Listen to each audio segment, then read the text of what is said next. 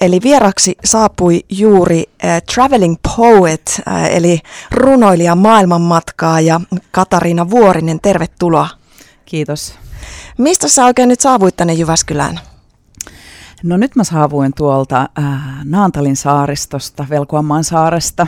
Okei, mitä sä siellä teit? No siellä on, mulla on nykyään tällainen pieni runomökki.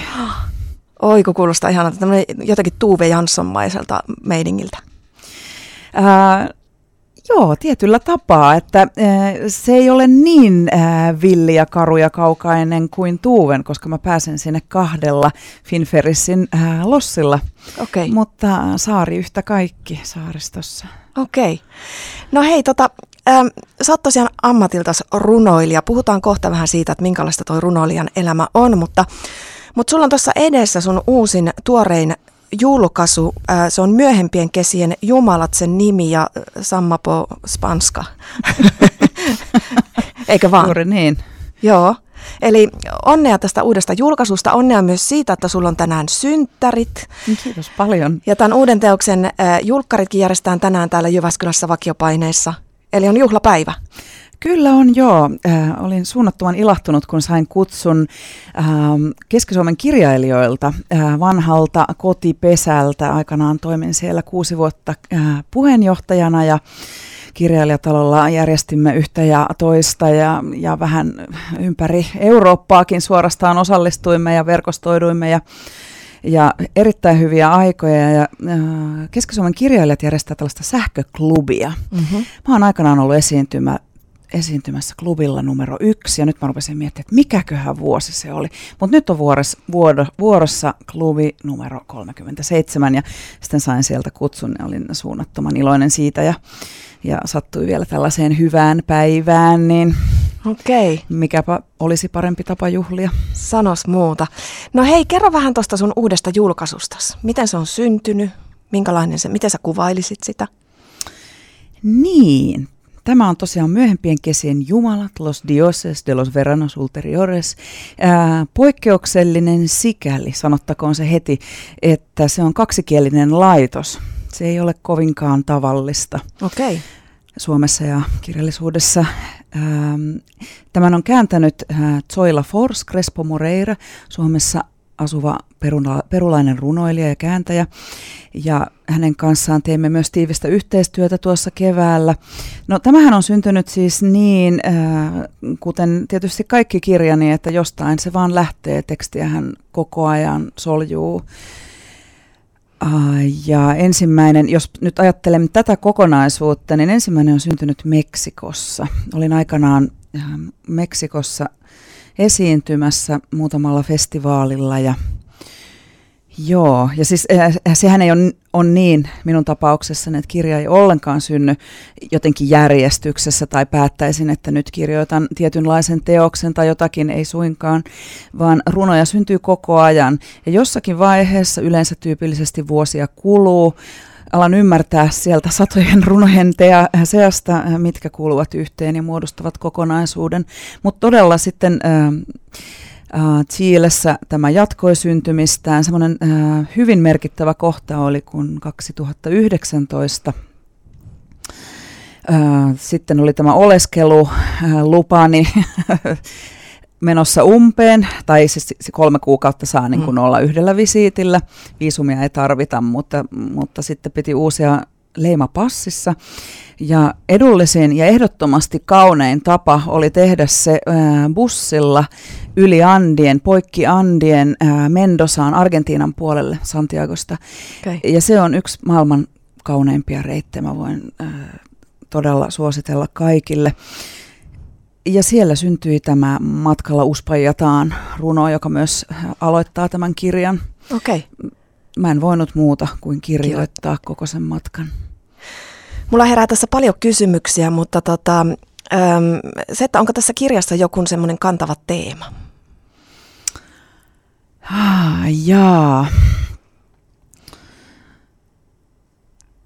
Niin, kyllä se teema on, kun niitä on aina monia, hmm. koska se on ihmisten välinen vuorovaikutus, se on myös yhteiskunnallinen tilanne, joka tulee tässä esiin ja monta asiaa, mutta äh, lopulta äh, minusta kirjoittamisen teema on se yhteys, minkä luomme maailmaan ja toisiimme. Ja niin tässäkin kirjassa. Runoilija Katariina Vuorinen, jatketaan sun kanssa vähän sun seikkailuista tuolla lattareissa ja erityisesti Chiilessä. Mä luin semmoisen jutun, että sä jäit sinne Chiileen vähän niin kuin jumiinkin ton pandemian takia. Joo, kyllä näin kävi. Minkälaista, minkälainen kokemus se sitten oli, miltä se tuntui?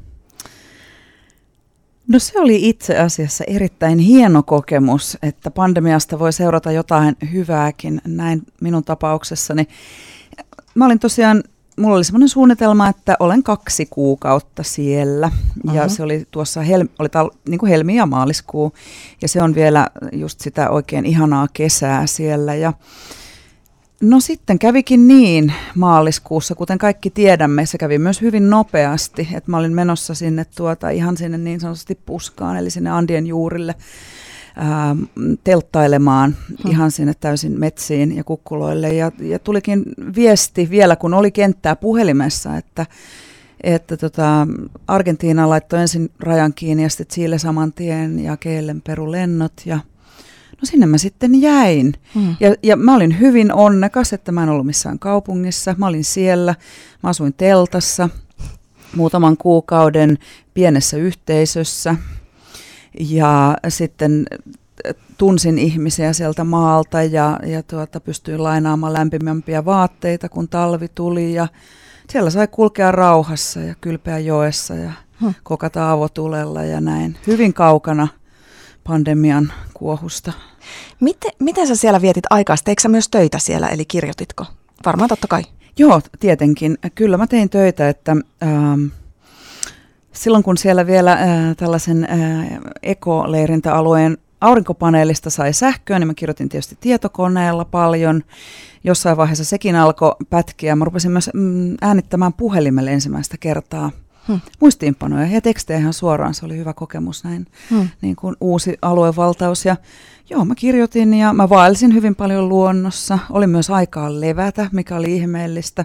Yksi asia, mikä multa puuttuu, oli suomenkielinen kirjallisuus, että sitten äh, pari kirjaa ystäväni sinne lähettivät pdf-nä ja sitten kun pääsin jossain käymään netissä, niin kuin kiipesin hevosella vuorelle esimerkiksi netin ääreen tai sitä etsimään, niin saan jotain ladattua. Hmm. Kuulostaa eksoottiselta, sanotaanko näin, ja hienolta.